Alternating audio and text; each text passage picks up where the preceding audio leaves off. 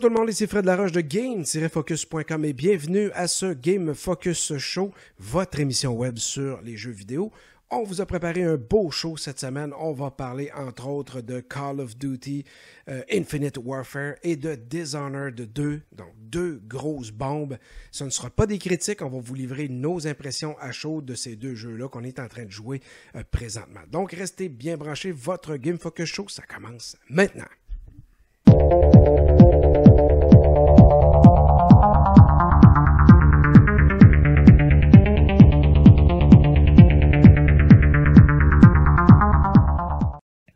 Alors, c'est le moment de retrouver mon collègue Steve. Bonjour. Hey, bonjour Fred. Vous allez bien, Monsieur Tremblay?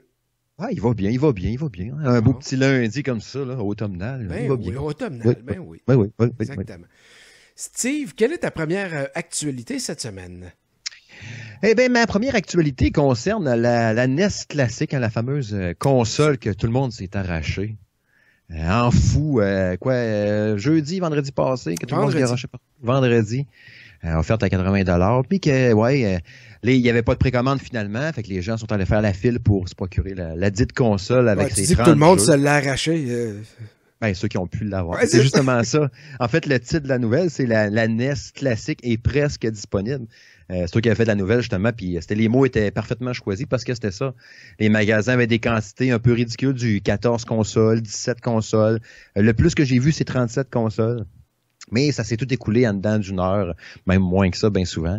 Euh, j'ai parlé entre autres à une couple de commis ou de gérants de magasins qui m'ont dit ah, il y avait une place entre autres. Ah, la file allait jusqu'au restaurant là-bas, puis il doit y avoir genre 45, 50 personnes qui attendaient, puis t'as les, les 15 premiers qui ont eu le console, puis le reste, ben bye bye, désolé.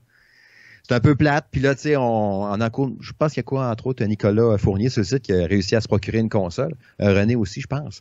Mais Alexandre aussi. Mais tu sais, le problème, c'est d'avoir la deuxième manette aussi. hein. Il n'y a pas de deuxième manette, ou ils sont Mm. l'air super durs, ou ils n'ont pas collé de deuxième manette.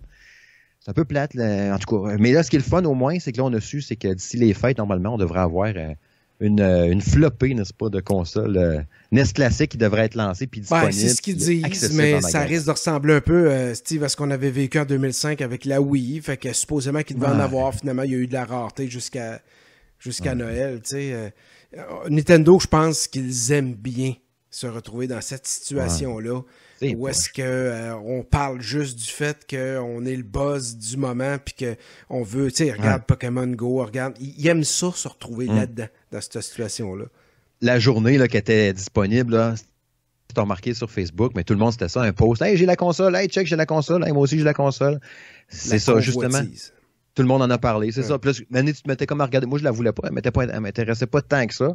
Mais là, j'étais comme, ah, finalement. Mais là, en fait, de compte, il y en a plus. Ok, c'est correct. J'en ai quasiment de me créer un besoin, tu sais. Mais c'est Ouais. ça. C'était quoi le but? Créer un hype pour que le monde ait le plus le goût encore ou ils ont juste pas produit assez? J'entendais une théorie que quelqu'un m'avait partagée. Il dit, non, non, c'est parce que ils ont pas vraiment d'argent. Fait qu'ils ont fait une quantité de consoles. Un coup qu'ils vont être vendus, ils vont prendre cet argent-là, ils vont en fabriquer des nouvelles. Avec cet argent-là, ils vont relancer une gang. Après ça, hein, mais là, tu sais, je trouvais que c'était un peu compliqué puis poussé un peu. Là. Il y en a un autre que j'ai parlé qui me dit j'en ai commandé euh, 250 pour mon magasin. Je ne sais pas s'il va avoir autant que ça. En tout cas, surveillez, on vous le dira sur Game Focus quand il y aura les, euh, les nouvelles Moi, j'ai euh, parlé avec un, faites. Mhm. Je ne nommerai pas pour le, le respecter, mais sa réponse, elle m'a vraiment surpris. J'avais hâte de te partager ça pour le Game Focus Show. Je lui demande, j'ai dit, euh, bon, vous autres, vous en aviez combien? Puis il me dit, oh, on en avait 12 au magasin. Je dis 12, mais ça te laisse pas un peu euh, perplexe? Qu'est-ce que tu penses de ça, toi, 12 consoles? Puis euh, là, il me répond, euh, oh, c'est Nintendo, euh, c'est normal. ben, Là, j'ai dit, comment ça? C'est ça ta réponse? C'est- T'es pas frustré, t'es pas. euh, c'est Nintendo, c'est normal, faut leur donner la, la Mhm. confession imé- immédiatement, la- l'absolution sans confession, comme on dit. ouais, Tout ça. est beau, c'est parfait, c'est Nintendo. euh. Je dis, ah ben, c'est bizarre. Fait que on- j'ai de la misère avec ce, ce type de réflexion-là aujourd'hui, où est-ce qu'on. L'industrie du jeu, on en a parlé ensemble souvent, Mhm. c'est. C'est, euh, comment on dirait, animé par la passion des amateurs. Hein? Ah oui. Et oui. on est, c'est comme quand on est très passionné, on prend notre cerveau, on le tasse, puis on oublie d'être un peu euh, critique ou euh, analytique d'une situation. Dans ce Logique. ouais. cas-là, honnêtement, soyons francs, juste deux minutes, là, ça n'a aucun sens Ah. que Nintendo était pas prêt. Mm. Dès le 3 2016 en juin, ils ont vu le buzz Mhm. qu'il y avait autour de l'annonce de cette console rétro-là. Ils l'ont vu. On l'a vu, Ah tout ouais. le monde l'a vu. Et là, il y a une console qui se vend pas, la Wii U. 3DS, ça se vend, mais pas tant que ça en Amérique. Là, c'est vraiment au Japon. Mhm. Fait que là, c'est quoi, là? Il me semble que tu fais virer la production euh, à fond. Non, je, je, je la comprends pas. Autrement que c'était volontaire, je la comprends pas. Ouais. Je peux comprendre la politique de certaines grandes chaînes. Euh, J'ai entendu parler, entre autres, d'un autre gars qui me dit directement, eux autres, une grosse chaîne de boutiques de jeux vidéo, qui me disait les, les copies de jeux, entre autres, il n'y en envoie plus autant qu'avant. Tu sais, mettons, tu as réservé ta copie, exemple, de Titanfall 2, ou toi, tu l'as pas, l'as pas réservé, justement, puis là, tu dis, si je passe, mettons, mercredi, vas-tu rester des copies? Ouais, ok, si tu passes, ouais, il va m'en rester tant de lousse, mais je n'aurai pas tant que ça. Les, compagnies n'envoyaient un peu moins qu'avant pour pas rester pogné, justement, avec euh, tu sais, euh, je voyais une photo cette semaine de Call of Duty Ghost dans des classeurs. Là, il y en a des, une chier de, Call of Duty Ghost à, 5 piastres puis ils sont avec. Tu sais, pour pas être pogné avec un paquet de jeux après dans le stock puis qu'ils savent plus où le mettre, ils en envoient moins qu'avant dans les magasins. Puis c'est correct, je comprends ça. Mais la NES classique, comme tu dis, avec l'engouement qu'il y avait puis le, le hype qu'il y avait là-dessus, ils auraient vendu les consoles sans aucun problème. Je dis pas de dire, OK, faites-toi en venir 500 par magasin, mais tu sais, au moins 50, 100, Ouais. ça aurait été déjà pas pire, en tout cas. En tout cas, quoi qu'il en soit, cher Steve, c'est sorti Ouais. cette console-là, puis on va en, en entendre parler quand même euh, souvent, j'imagine, quoique elle, elle- elle va passer. Ce que je veux dire, pour conclure là-dessus, peut-être, passer à d'autres actualités, c'est que dans le fond, on parle quand même d'une console qui est un, retour de la console des années 80 avec Ben euh, oui. 30 jeux euh, Ben. built-in à l'intérieur. Je veux dire, il n'y a pas grand-chose à dire autre que ça. C'est ça, tu sais, les, les jeux rétro, j'en joue. Moi, j'en ai encore des consoles ici, des, Ben oui. consoles rétro avec des vieilles cassettes. Puis les gens qui n'ont pas joué, mettons, à, je sais pas moi, à Zelda, à Castlevania, mais depuis longtemps, puis tu sais, ils ont été sur le hype pour dire, hey, ça va me rappeler des souvenirs de quand c'était, quand j'ai joué, il y a 25-30 ans. Mais ça se peut qu'ils se rendent compte que, ah, finalement, Ouais, c'était tu as dur. joué 15 Ah, minutes, puis tu n'as peut-être ton tas. Là.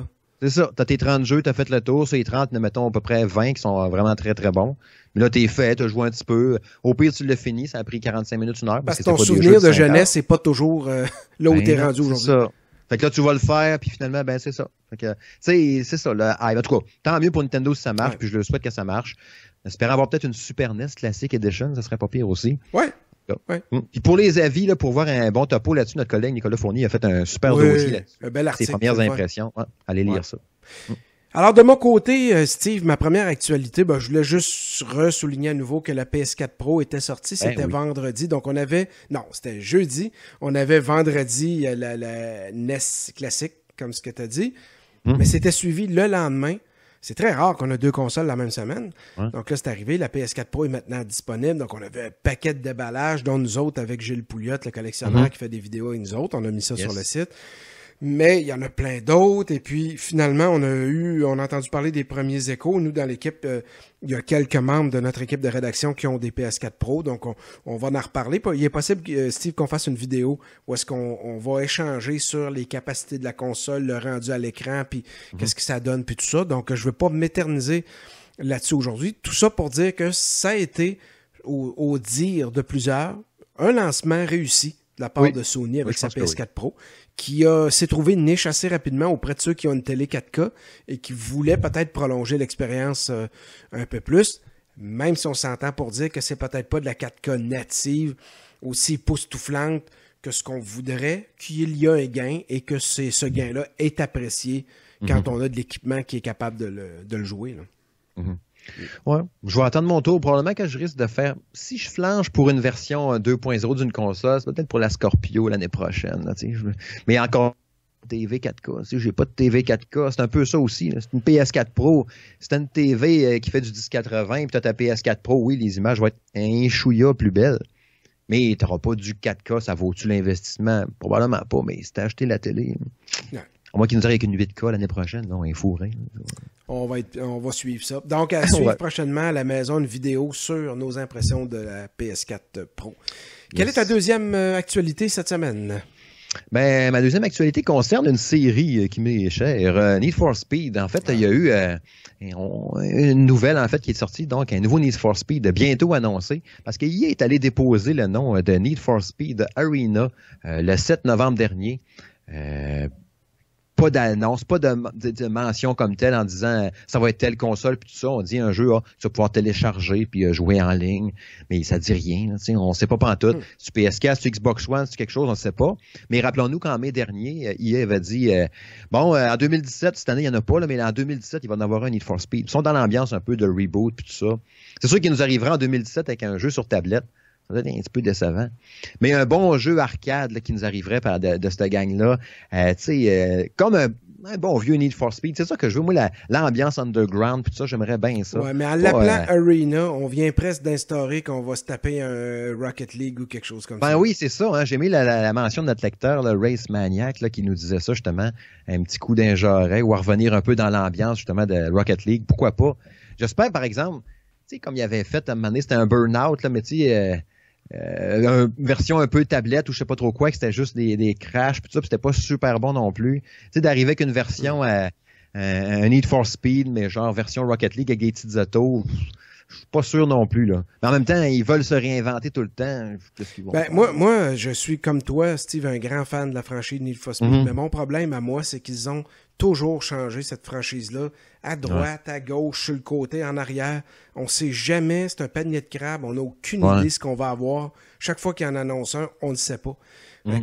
il y a eu, par exemple, les Need for Speed Shift qui étaient très sim à un moment donné. Ensuite, tu retombé sur les euh, Hot Pursuit, tu tombé sur. Euh, regarde, ça n'arrête pas. On n'est jamais mm. capable, dès qu'il y a du tangible. Moi, je trouve qu'il aurait dû s'arrimer sur un concept puis l'exploiter à fond, l'améliorer avec les années. Là, on aurait su que cette franchise-là, elle aurait une identité. Parce que là, c'est un nom, Need for Speed, mais cette franchise-là n'a plus d'identité, à mon avis. Entièrement d'accord avec toi. Entièrement d'accord. Mettez-moi des circuits au pays, pas un monde ouvert, pas bouger. Des circuits euh, straight to the point. Donc, on va à suivre. yes. Euh, oui, donc mon, euh, mon sujet euh, suivant de mon côté, ben, je voulais souligner que la Xbox One avait, pour un quatrième mois d'affilée, terminé en tête des ventes eh aux États-Unis. C'est hmm. pas rien. C'est pas rien. écoute, on a souligné chaque mois, quand ça, ça faisait un mois d'affilée, on l'avait souligné. Hmm. Deux, trois, et là, on est rendu à quatre. Yes. Donc, c'est pas rien. Donc, il y a un signe je pense que Microsoft, c'est beau de casser du sucre sur le dos de Microsoft puis tout dire ce qu'ils ont fait de pas correct dans les premiers six mois sous Don Matrix, qui a été catastrophique, dans, on s'en rappellera, avec la connectivité permanente, avec la non-jouabilité des jeux loués, avec euh, bon Kinect branché tout le temps. Puis bon, je referai pas la, mhm. description de tout, là, mais disons que ça n'a pas bien été et il y a eu une, une aura négative, euh, si tu veux, autour de l'image Xbox, mais tout ça, d'après moi, est loin derrière et on fait les choses franchement de mieux en mieux et ça se traduit sur les ventes. Mais là, la bonne nouvelle là-dedans, c'est pas juste en Amérique, donc aux États-Unis et au Canada que ça s'améliore. Une petite personne en Europe, l'Angleterre, la Xbox One a terminé première également. Donc on sent que une tentative de percer vers l'Europe, qui est un territoire qui a été acquis à la PS4 depuis presque le lancement. Évidemment, dans l'ordre, Steve, la PS4 est toujours bonne première. Il n'y a ah pas ah à, s'inquiéter pour le moment. Et peut-être que l'injection de la PS4 Pro euh, jeudi dernier va avoir stoppé ici en Amérique, du moins momentanément, la, percée de la Xbox One poussée par la S qui a été mhm. introduite cet été. là. Ben, c'est sûr qu'avec toutes les exclusivités qu'il y a eu cet automne, euh, c'était un. Je dirais pas jusqu'à dire prévisible, mais de dire que, de, constater dans le fond qu'elle est encore première. Mais encore là, on n'a pas vu les vrais chiffres. On les voit pas les chiffres. Ils nous on les disent, voit pas. on voit juste un classement. Elle peut être première avec juste 20 consoles de plus. c'est ça. Mais en tout cas, il y a eu beaucoup d'exclusivité cet automne. C'était prévisible que ça allait bien se vendre. En tout cas, c'est sûr qu'on aurait eu plein d'exclusivités, mais tous des jeux euh, de so-so ou des jeux de merde, ça n'aurait pas marché. Là. Mais on a quand même eu des titres de qualité cet automne. Euh, qu'on verra bien. Peut-être que Last Guardian va faire vendre des PS4 Pro. Puis euh, on sait pas. Assurément. Steve, euh, alors on est rendu aux deux dernières actualités. Quelle est ta dernière manchette cette semaine? Euh, ma dernière manchette concerne une visite que je vais aller faire le week-end prochain euh, au Salon du jeu et du jouet de Québec, qui va se dérouler donc à Expo Cité à Québec, au centre de foire. Un genre de, c'est la deuxième édition cette année. qu'on peut aller se promener là, donc en, famille, n'est-ce pas, mon cher? essayer un paquet de jeux, puis de jouets de tous les genres, de, la, de, de, différentes entreprises, des jeux de société, des jeux de plateau, entre autres par Gladius, la gang de Catag avec les épées en, en, comme en plastique. la Nintendo va être là pour le lancement, parce que c'est le lancement de Pokémon Soleil et Lune qui vont être là, entre autres, pour souligner le lancement de ça. Euh, tu as la gang de Bishop Games qui vont être là pour présenter leur jeu. Euh, entre autres aussi, j'avais noté le nom ici. Euh, ça me... Ah oui, Frima Studio, évidemment, pour présenter Fated. Avec leur jeu VR. Ouais, c'est en plein ça. Si j'ai l'occasion, je vais essayer d'aller l'essayer puis en reparler. Mais il y a un paquet de jeux comme ça qui va être présenté. La planque jeux vidéo vont être là pour mettre, faire jouer les gens aussi. la gang aussi là de euh, Meltdown qui vont être là aussi pour faire jouer le monde, faire des tournois et tout ça. Ça risque d'être pas mal de fun. On va aller se promener là en fin de semaine prochaine. Peut-être rappeler, Steve, c'est euh, au euh, pas au pavillon, mais c'est au Exposité au centre de foire. Comme Exposité au centre de foire à, Québec. Oui. À la ville de Québec, à Bois-Ramel, pas loin du centre Vidéotron. Ben oui, dans la côte, dans le fond. C'est pas, pas, pas, dur à trouver. Euh, de mémoire, euh, j'avais noté les prix. Non, en fait, c'est pas de mémoire, je le vois d'ici. Euh, 14 dollars pour un adulte. Euh, puis les deux jours, je pense que c'est 21,65, quelque chose comme ça. Mais nous, on va aller faire un tour en fin de semaine comme ça. Puis les enfants, d'ailleurs, je pense que c'est 7 ans et moins, c'est gratuit. Puis 8 à 12 ans, c'est 6 dollars. Fait que c'est pas cher, ça fait un, un, truc là. J'ai même vu des gens qui invitaient les cosplays à aller se promener là. Je sais pas s'ils vont en avoir. En tout cas, il y aura un dossier complet là-dessus euh, sur euh, probablement au Game Focus Show lundi prochain. Je pourrais partager des images là-dessus puis mes impressions euh, sur cette belle visite. C'est ça, on a hâte d'aller voir ça au salon du jouet du jeu. Parfait, excellent. Mon dernier sujet, Steve, ben, en fait, c'est un petit reportage que j'ai fait avec notre collègue René Cadieux qui s'est rendu la semaine dernière chez Nintendo à Montréal pour font toujours eux un événement annuel des fêtes où est-ce que hmm. on présente dans le fond les jeux qui des suggestions de cadeaux de Noël dans le fond. On va voir ah ça comme ça. Et puis euh, j'ai jasé avec lui de, de ses impressions, qu'est-ce qu'il a vu là-bas. Donc on regarde ça à l'instant et au retour de cette euh, entrevue, on poursuit l'émission avec les sorties jeux de la semaine. Alors, René Cadieux euh, se tenait donc dernièrement l'événement des fêtes de Nintendo pour en avoir vu plusieurs. On s'est d'ailleurs déjà tous les deux euh, croisés lors d'un de, ces événements. Je me rappelle très très bien.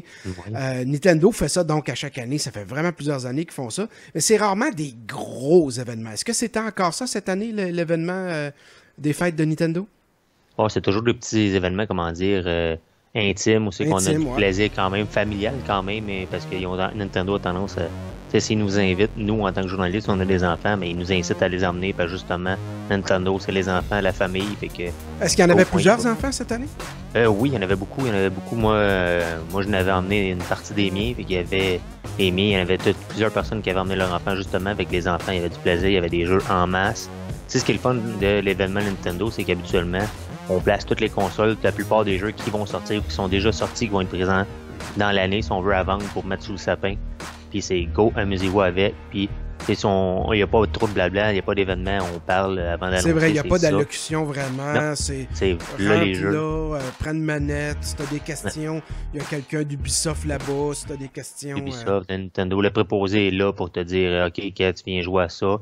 Cette année d'un gros jeu que si on veut, qui, qui t'appelle l'œil. On, on, sent que c'est une année de transition. Ben, pas de transition, mais on dirait un, un nouveau souffle qui s'en vient chez Nintendo avec la, la Switch, tout ça. Mm-hmm. Puis, fait que, tu sais, la Wii, on la, la Wii U, excusez, on la sent sa fin. Il n'y a pas. Euh, dans ce qui était dans l'événement présenté, c'est la Wii U, il n'y avait rien. C'était euh, tous des jeux qui sont déjà sortis.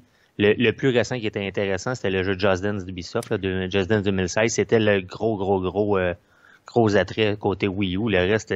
Donc, tu es en train de me dire que ça criait 3DS, là. Ah, ça criait 3DS et plutôt, euh, comme je dis, 3DS grâce à Mario Party euh, Rush, Mario Party, euh, Super Mario Maker 3, ds et aussi le, prochain Pokémon Sun, Pokémon Moon. Ouais. c'était les gros attraits. C'est la 3DS qui avait le, toute l'attention, si on veut. Il y avait aussi les Nintendo qui affichait sa, sa bande de jeux qui sont tombés à 29,99$. Fait qu'on avait un, gros accent là-dessus pour dire, regardez, les jeux, ils baissent, vous allez pouvoir les acheter, les mettre sous le sapin, ils sont C'est quoi ça, René? Tu peux nous en parler un petit peu de cette promo? Euh, oui, ben, c'est Nintendo, comme depuis plusieurs années, nous ont habitués à prendre des jeux qui appellent euh, les jeux, euh, pas Game of Gold, le nom m'échappe, mais des jeux comme, si on veut... ah oui, ils refont la pochette d'une autre couleur. Oui, ils refont la pochette des jeux vendus, des jeux beaucoup de, beaucoup à succès, si on veut. Comme on a là-dedans, on a Animal Crossing New Leaf, on a le Nintendo NES Remix, le, le jeu remix sur Wii U, on a les le voyons, Yokai Watch, ces affaires-là. On a un paquet de jeux qui sont vendus. Un peu l'équivalent de, de, de, Comment est-ce qu'on appelait ça sur Xbox, les Greatest Hits? Ouais, c'est ça. C'est exactement le terme que je cherchais tantôt. C'est des jeux à, bon prix qui se sont vendus puis qu'on vous donne justement à 30 l'occasion d'aller acheter ça plus bas au lieu que du 49, 59, tout dépendant. Pour les jeux Wii U, c'est sûr que le, le, prix vaut la peine parce qu'on baisse de 50 à 39, mais on sait que Nintendo et pas la, compagnie aussi qui va baisser ses jeux, de, mm-hmm. les prix des jeux comme les autres. Là, ça reste tout le temps au même prix. Ouais, c'est ça. À part quand il y a dans cette bande-là, dans les gros jeux, les jeux vendus. Fait que c'est, c'est là qu'on avait quelques choix, quelques jeux là-dedans qui disaient quand venez, ceux-là vont l'être. Sinon, comme je dis, le, gros jeu était mis sur le, la 3DS avec Pokémon euh, mm. Sun and Moon et aussi euh, le, Super Mario 3DS, euh, le Super Mario Maker. Là, le, ouais, ouais, ouais, Hey, dis-moi, tu pu toucher à la, NES classique? Euh, non, elle n'était pas là, ah. malheureusement. Il n'y en avait pas. On nous a expliqué pourquoi on la présentait pas là.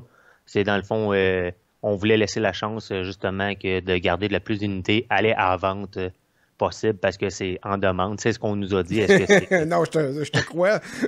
oui, je sais, mais c'est ce qui a été dit. Ça a été dit que dans le fond, le, but principal que la NES, c'est pourquoi qu'elle n'est pas en précommande. En Amérique du Nord, partout, on ne peut pas la précommander ou on pouvait pas la précommander parce que le jeu est. Ben, peut-être tout simplement en nombre, produite en nombre plus limité, donc il y avait moins d'unités de, promotionnelles, c'est comme ça qu'on devrait le dire. C'est ça. On se dit que les. Ben, D'ailleurs, promotionnel, je te dirais, c'est pour ce que j'ai appris, c'est zéro. Là, oui, il va peut-être en avoir une deux qui va couler dans, hmm.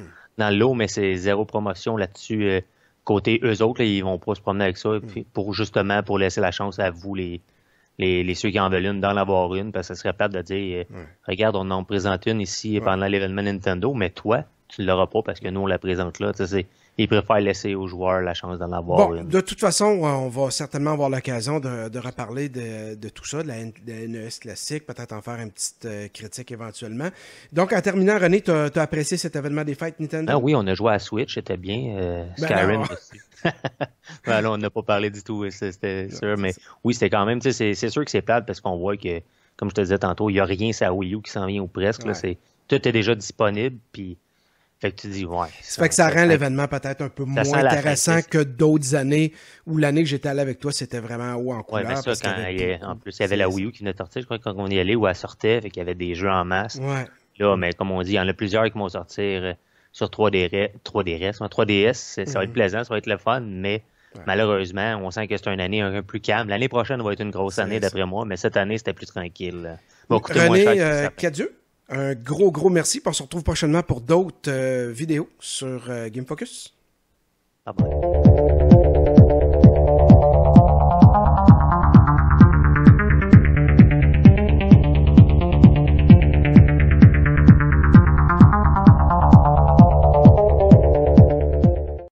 Alors oui, euh, du côté des jeux qui sont ou seront lancés cette semaine, on note évidemment hein, le jeu d'Ubisoft Watch Dog 2, euh, qui est lancé donc cette semaine sur Xbox One et PlayStation 4.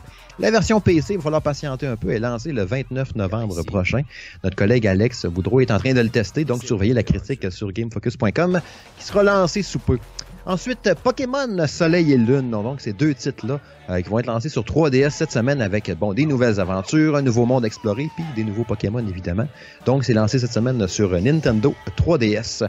Ensuite, on a Assassin's Creed, The Ezio Collection, donc qui va regrouper euh, Assassin's Creed 2, euh, Brotherhood et puis euh, Revelation. Donc les trois jeux de la série avec euh, Ezio Auditore da Firenze, qui est lancé donc sur PS4 et Xbox One avec des images un peu retravaillées puis tout ça. Déjà que c'était, selon moi, la meilleure trilogie, la meilleure portion probablement d'Assassin's Creed, mais avec une version euh, plus belle encore, puis tout ça. Donc, ça va être le fun de replonger là-dedans. On pense quoi? Peut-être une soixantaine d'heures de jeu euh, potentiel. C'est du stock, les amis. Ensuite, on a le jeu de tir à la première personne, Killing Floor 2, euh, qui débarque enfin sur PlayStation 4 cette semaine. Le jeu est en accès anticipé sur PC depuis un bon moment déjà. Il va être donc enfin disponible pour tous et chacun un jeu de tir assez euh, sanglant qu'on peut jouer donc en solo ou entre amis. Probablement préférable en amis parce que dans ce jeu-là, on va repousser des vagues d'ennemis euh, avec plein plein d'hémoglobine, de sang puis de bouts de langue qui revolent partout. D'une ambiance un peu horrifique, partée, déjantée complètement. Euh, donc Killing Floor 2 qui est lancé cette semaine. Et finalement, euh, Star Wars Battlefront euh, Ultimate Edition qui est lancé en boîte enfin, donc sur PS4 Xbox One. dans cette version-là, donc on va voir tous les contenus téléchargeables qui ont été lancés jusqu'à maintenant, puis ceux qui vont paraître bientôt. On pense entre autres à Death Star qui est disponible depuis pas longtemps. Il va y en avoir un autre qui va être lancé en décembre, un peu en lien avec le film Rogue One. Donc, il est lancé cette semaine à moindre coût, n'est-ce pas? Avec un paquet de trucs à faire là-dedans pour s'amuser. Évidemment, c'est quelques exemples des jeux qui sont disponibles cette semaine. Je vous invite à visiter game-focus.com à tous les dimanches soirs. Merci.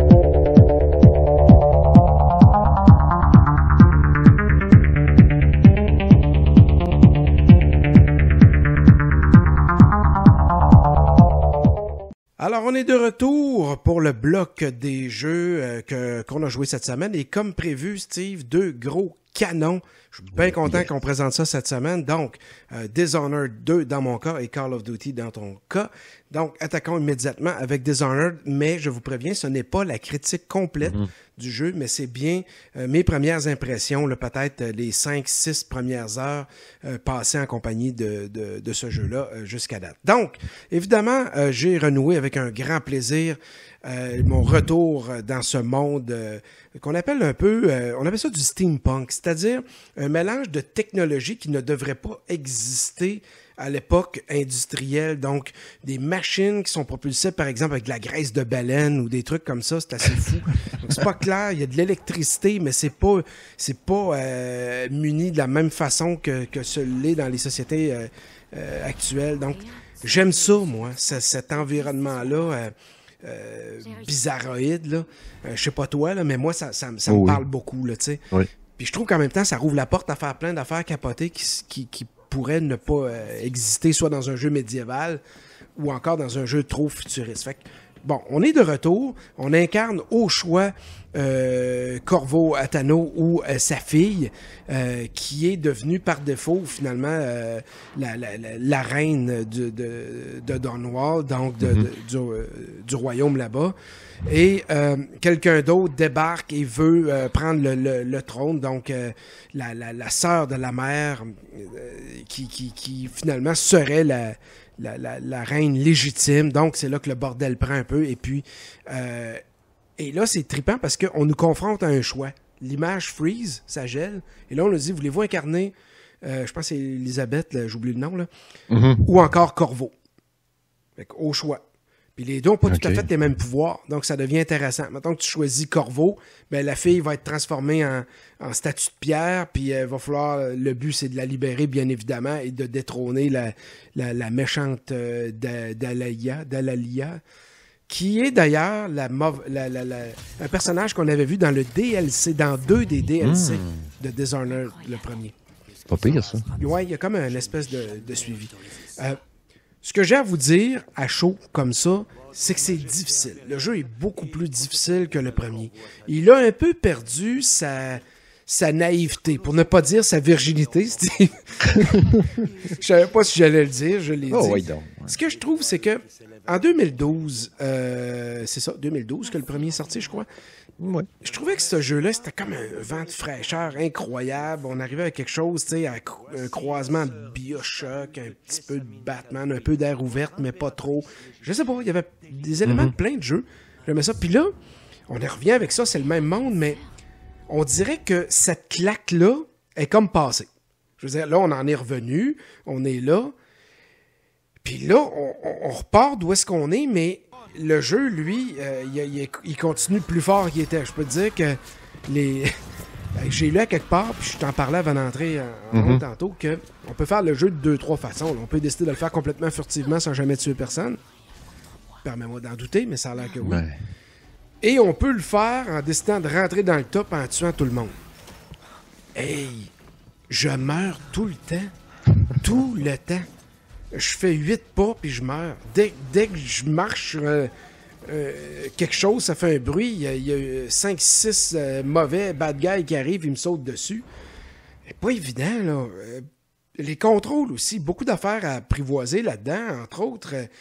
moi, je joue sur Xbox One, donc mm-hmm. pour ceux qui jouent sur PS4, là, vous pourrez traduire les, boutons, mais tu sais, comme on donne un coup d'épée avec la, gâchette de droite, mais on bloque avec la gâchette d'en haut. Mais boy. Moi, j'ai le réflexe d'appuyer sur la gâchette de gauche pour bloquer. Ben oui, c'est ça que j'aurais pensé. Ouais. Fait que là, c'est vraiment pas naturel. Là. Clic, clic, puis je mange un coup d'épée, puis trois coups d'épée, puis t'es mort. Hey, puis les méchants, là, sont méchants. Hey, ils tirent des affaires dans celui-là. Un qui m'a tué un coup de roche. J'étais fâché. tu sais, je donne un coup d'épée, puis là, il se revient, puis il est fâché, il dit Ah, je vais t'avoir. Il se penche, il ramasse une roche, il me la tire par la tête. La mange en plein dans le front, bum, tombe à terre, fini. Parce qu'on s'entend que là-dedans, t'as pas une mitraillette euh, avec un chargeur de 500 balles, j'imagine, c'est du coup par coup. Ah oui, parce que moi, c'était comme mon sale. Si j'avais eu un Gatling, tu y passais. Ouais, ouais. non, non. Genre, tu rentres à quelque part, tu fouilles dans une maison, tu trouves trois balles sur le coin d'un comptoir. T'es prends comme si c'était. Euh, la, meilleure invention depuis le pain tranché. Tu sais, t'es content, t'as ça, t'as tes balles, mais mon précieux. Tu pars avec ça. Non, arbalète, tu trouves trois fléchettes à quelque part. Bon, puis les pouvoirs, ben, tu as le choix de les attribuer ou pas, tes pouvoirs, parce que dans le premier, si vous n'avez pas joué, ben, votre personnage, il y a quelques armes à feu, quelques fléchettes, mais en fait, il est capable d'avoir certains pouvoirs, de se déplacer rapidement, mais maîtriser les animaux pour pouvoir les, comme des rats, pour pouvoir se déplacer. Il est capable, en tout cas, faire bien des choses. Là, euh, là ça, c'est tout de retour. Corvo Tano a à peu près les mêmes choses qu'il y avait. Puis la fille, elle, elle a des pouvoirs un peu différents. Donc, à la limite, si vous avez joué au premier, ben peut-être plus prendre la fille. Là. Pas faire ce que moi j'ai fait, puis j'ai pris Corvo. Je me disais, ouais, ok, c'est pareil. Y aurait-tu pu faire, mettons, après la première demi-heure, ah, es-tu satisfait de ton choix? Tu peux switcher, mais en même temps, ah, il a pas ça. Il arrêtera plus. Il n'y a pas ça. Par contre, tu sais, j'ai pas vu si plus loin dans la progression ils vont me l'offrir, mais à l'étape où je suis rendu, je suis corveau, puis euh, je vois pas euh, le moment où euh, je vais switcher. Là. Fait que d'après moi, il faut que je finisse l'histoire avec lui. Par la suite, je pourrais recommencer le jeu avec elle. C'est sûr que tu peux faire le jeu de différentes façons, là, mais. Mm-hmm. Ça fait que je veux pas aller plus loin aujourd'hui sur Dishonored 2. C'est parce que, comme je vous l'ai dit tantôt dans l'intro, c'est pas vraiment une critique. Je vais juste vous dire que je suis quand même emballé par le projet. C'est un beau jeu. je suis content de le jouer. Je pense encore que c'est un des meilleurs jeux en 2016, mais je pense également que euh, il y a des petits soucis au niveau de la, jouabilité. Le jeu est tough, là. Il est vraiment tough, là. Puis, en tout cas, je veux préciser ça, voir si c'est vraiment moi qui est juste pas dedans, puis qui a de la misère pour rien, puis qui comprend pas les codes sais, dans les jeux, il y a mhm. des codes. Là. Je veux dire, les portes que tu peux ouvrir, celles que tu peux pas ouvrir, la façon de tuer un ennemi. Il y a toute une série de codes à apprendre. Mhm. Est-ce que j'ai mal déchiffré le, codage à faire à ce jeu-là? On verra. Je vais peut-être m'adapter. Mais chose certaine, pour l'instant, je suis content. J'ai des parenthèses. Suivez la critique dans quelques, dans quelques jours qui sera mhm. nettement plus complète. J'aurai un peu plus de gameplay euh, dans le corps. Et de ton côté, ben, T'es pas en reste? Non, non, non, Moi aussi, c'est pas, euh, c'est pas une critique non plus. C'est un avis jusqu'à maintenant, parce que je l'ai pas encore terminé. Donc, Call of Duty euh, Infinite Warfare. Euh, donc, avec laquelle je m'amuse comme un petit fou, mais avec des réserves également. Euh, quand j'avais vu les premiers extraits, comme tout le monde un peu, je m'étais dit, dans l'espace, c'est-tu vraiment un Call of Duty? Ça fait pas vraiment ça. Pas ça, ouais, trois, quand ils nous ont présenté la vidéo, un peu comme, euh, comme s'ils nous avaient tout trollé, on voit ça, hein, c'est donc bien malade, ça, dans l'espace, c'est donc bien bien fait. As-tu vu les images? On peut piloter un vaisseau, on dirait. Ah, hein, c'est Call of Duty, ah, ouais. Fait que là, tu sais, moi, j'ai comme fait, OK, ça y est, je veux l'essayer. Fan de Star Wars, de science-fiction, tripeux de Mass Effect. Ah, pourquoi pas, tu sais, let's go, fonçons là-dedans. Finalement, c'est vrai que c'est pas vraiment un Call of Duty, je trouve. Oui, c'est un Call of Duty dans le principe de dire on joue un peu, là, Mané, t'as réussi, mettons, une mission, un moment clé. Il y a une cinématique. Après ça, il y a une cinématique avec le moteur du jeu. Là, oups, tu reprends le contrôle de la manette, puis tu continues. C'est un peu le même principe de ça. Mais c'est pas mal juste ça qu'il y a de vraiment Call of Duty. Le reste, c'est vraiment le principe d'un jeu dans l'espace. Ça pourrait être Halo, ça pourrait être n'importe quoi. Un jeu spatial euh, capoté avec des missions que tu fais sur des planètes. Puis des, Mais je vais te poser une question tout de suite à ce moment-là, Steve. Ouais. Si on ne l'avait pas appelé Call of Duty, est-ce que ce jeu-là oublie que c'est associé à COD? Mm-hmm. Est-ce que l'expérience, le peu que tu as eu jusqu'à date, t'a fait dire que c'est peut-être pas un mauvais jeu pareil? C'est... Non, non, j'ai pas dit que c'était un mauvais jeu pour autant non plus, c'est certain. Mais c'est sûr que je sens pas l'essence Call of Duty, mais en même temps, tu sais, on reproche des on dit ah, innover, faites des nouvelles affaires, essayez d'autres choses. En même temps, il y a plein de trucs qui sont restés, tu sais, courir sur les murs, les doubles sauts, des trucs comme ça. l'idée d'aller dans l'espace, c'est nouveau. OK, euh, on veut aller dans le futur loin, loin, loin. C'est autre chose. Ça fait pas un mauvais jeu pour autant. C'est juste différent. Mhm. Mais si on pourrait un peu plonger un peu dans le jeu comme tel, en tant que tel, on est en fait le, le- le- le chef un peu malgré nous, euh, Monsieur Rise, euh, qui se retrouve donc à la tête du gros vaisseau, tu sais, puis de la gang, puis tout ça, puis let's go. On fait des attaques par-ci par-là, on part de la Terre, tout part en couille. Puis il y a le méchant qui est euh, Jon Snow, euh, qui, qui joue là-dedans, le gars de, de Game of Thrones. En fait, il est là-dedans l'amiral euh, Salem Crouch, qui est comme le, le gros méchant là-dedans, qu'on voit de temps en temps, qui vient faire des menaces, qui est comme un peu euh, à hacker les robots puis les, les, les vaisseaux. C'est un peu ça, hein, le futur, ça fait peur. On parle en Terminator 2, là, les machines qui prennent le contrôle. Là. On sait jamais, ça.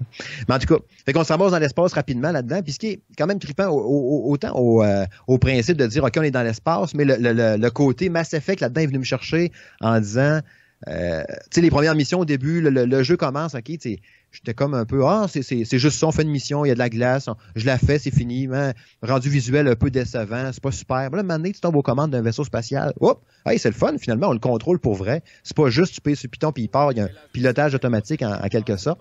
Mais maintenant, quand tu te ramasses aux commandes de ton gros, immense vaisseau, ton gros destroyer ou je sais pas trop quoi, qui part en hyper-propulsion dans l'espace.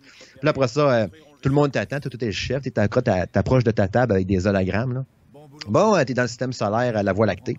Bon, on va aller euh, sur Mercure. Ah non, on va aller attaquer tel vaisseau. Alors là, on va faire une bataille spatiale euh, en orbite Ça, ça de... avait un petit côté Mass Effect, ça. Ouais, ça, j'ai trouvé ça vraiment cool, ça, par exemple. Fait que là, tu pars. Si, mettons, ce qui est le fun en plus dans l'ambiance de tout ça, mettons, tu dis, OK, on va aller attaquer telle planète. OK, on débarque sur Titan, une petite lune autour de Saturne. Tu débarques là-dessus, mais tu as toute l'ambiance avant, OK, ta préparation d'armement, des armes que tu vas améliorer puis modifier. Les gars, ils embarquent dans le vaisseau, sont stressés, ils mettent le saut. Tu vois tout, tout ça. Et après ça, ils, vont embarquer dans le vaisseau, ils vont finir par te larguer sur la planète. Mais tu vois toutes les étapes. Sais, un peu comme, euh, sais, Half-Life 2, tu vois être l'aventure à travers les yeux du personnage, pour être vraiment dans l'ambiance. Ben, ce Call of Duty-là, il te fait rentrer là-dedans un peu. Fait que, tu sais, ce qui fait que ça fait un bon jeu quand même, c'est que l'ambiance, l'immersion est là-dedans vraiment. Tu sens vraiment, OK, il y a un danger. On est dans l'espace, il y a des ennemis, on sait pas où est-ce qu'on s'en va. On débarque sur un, astéroïde, une planète, un vaisseau hostile. On, a pété à la porte pour rentrer. Puis le fait d'avoir les, combats spatiaux ou les attaques, mettons, aller détruire un croiseur spatial avec ton vaisseau, c'est vraiment cool. Puis tu vraiment aux commandes. Puis je te dirais que c'est probablement les meilleures commandes de vaisseau spatial que j'ai vues depuis longtemps dans un jeu.